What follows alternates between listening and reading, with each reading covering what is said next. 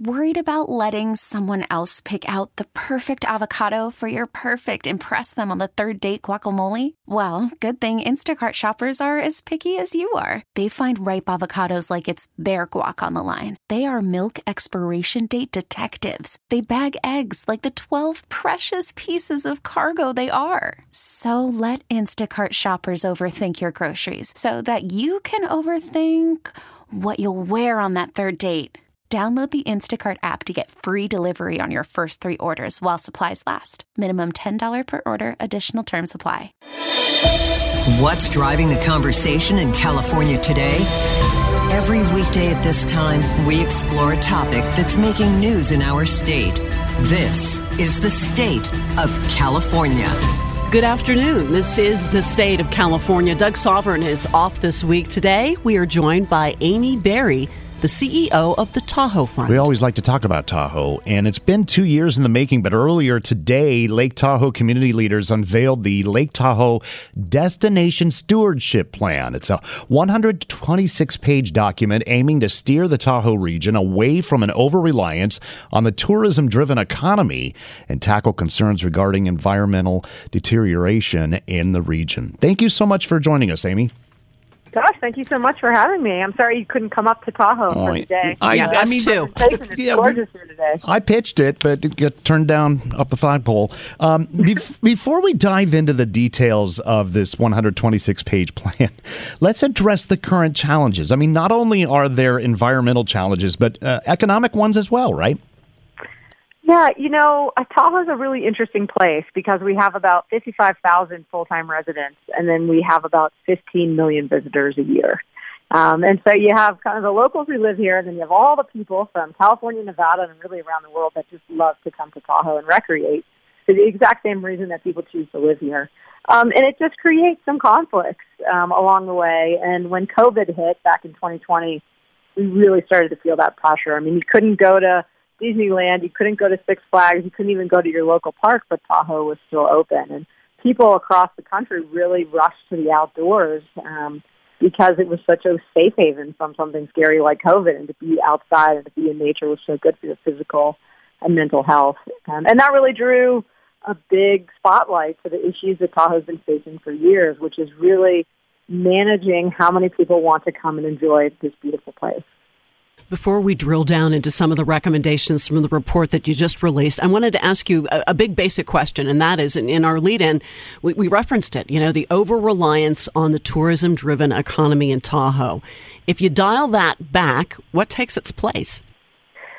You know, that's a tough one. I think most people, you know, Tahoe's economy was built around how beautiful Tahoe is and how many people want to be here and want to visit it.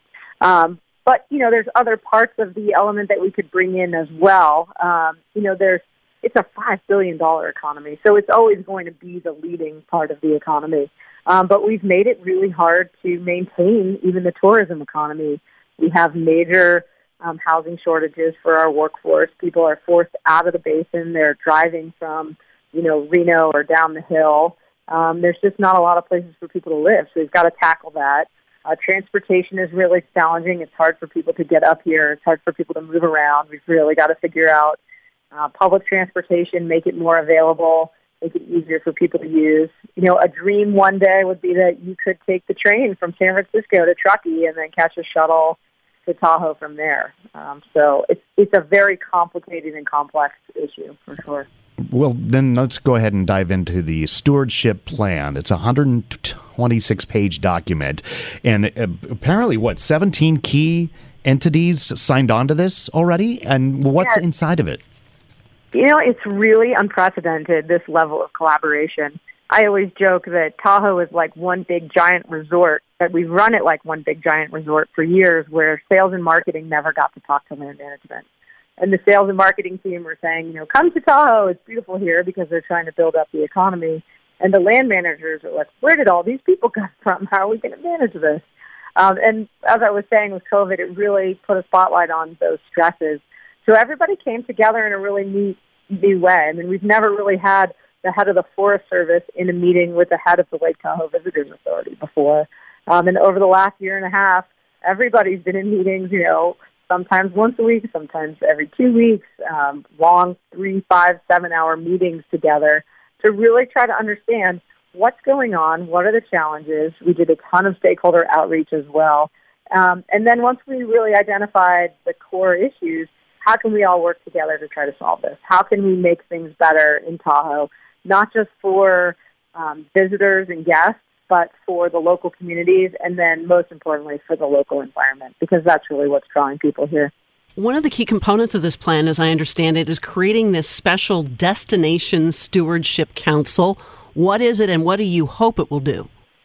Yeah, so it's you know you hear often in places like Tahoe where a group gets together and they write a 126 page plan, which I know sounds kind of crazy. It's not that includes appendices, but um, and then everybody celebrates the plan. They print it. They say, okay, we did this great plan.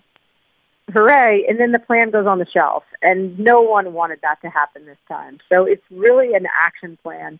And the first thing we need to do is develop a governance structure with this really unique group of stakeholders to keep this group together for the long term. And so the council will be made up mostly of the representatives that helps put this plan together. We're going to hire a consultant to help run the council, and then we're going to create working groups or action teams for each of the four pillars so that um, we can put real actions in place and start doing things. We don't want this to be a plan that sounds good that doesn't have action. The, the council will ensure that doesn't happen. Does this involve all of Lake Tahoe or just south or north or it it involved all of Lake Tahoe. It actually extended out to Reno, um, and even the Reno Sparks Visitors Authority joined us as well. So we're really looking at that as a regional approach. So you've been talking about lofty goals, and and some things in the report are, are real nuts and bolts uh, going on right now. One of them is right reducing car traffic or or litter on the beaches. You can do that this summer, right? Yes, there's going to be a number of things that are already underway and that are going to just increase this summer. We we're ready to go. We know what some of these solutions are, and we want to execute them right away. So if you're driving up from San Francisco um, on 80 or on 50, you'll see new billboards uh, that have Take Care Tahoe messaging on them, thanking people for helping us take care of Tahoe, reminding people that we have the best drinking water in the world. So drink Tahoe Tap and leave your plastic water bottles home. And then, of course, people love to bring their dogs to Tahoe, so the billboard reminds folks to be number one at picking up number two. Um, and then when you get into Tahoe, we have a series of high schoolers that we've put to work as Take Care Tahoe ambassadors. So they'll be out at high use recreation sites, beaches, and trailheads, helping educate visitors, the public, it could be residents and visitors, you know, on ways they can help take care of Tahoe. They can help answer questions on where's the trailhead, where's the nearest bathroom, how can I get water, uh, what trails can I bring my dog on? Which ones can't? Uh, or this is a very busy location. I was looking for something different. Can you make some recommendations for me? So really personalizing the destination management experience for folks.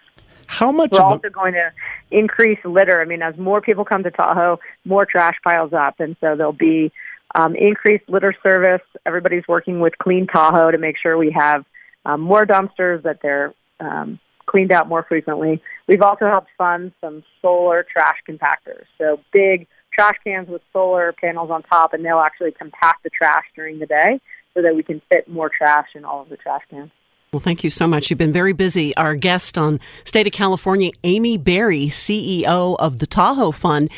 Hey, Rob Bradford here. I have set out on a mission with my good friends at FanDuel to prove what I have known for some time baseball isn't boring. Now I have a daily podcast to prove it with some of the most notable people in the baseball world screaming baseball isn't boring from the mountaintops or at least agreeing to come on our show. Players, managers, GMs, and yes, even the commissioner of baseball, Rob Manfred. It has been a constant wave of baseball's most powerful voices. So join the revolution. Subscribe and soak in Baseball Isn't Boring. Listen on your Audacy app or wherever you get your podcast. You'll be glad you did.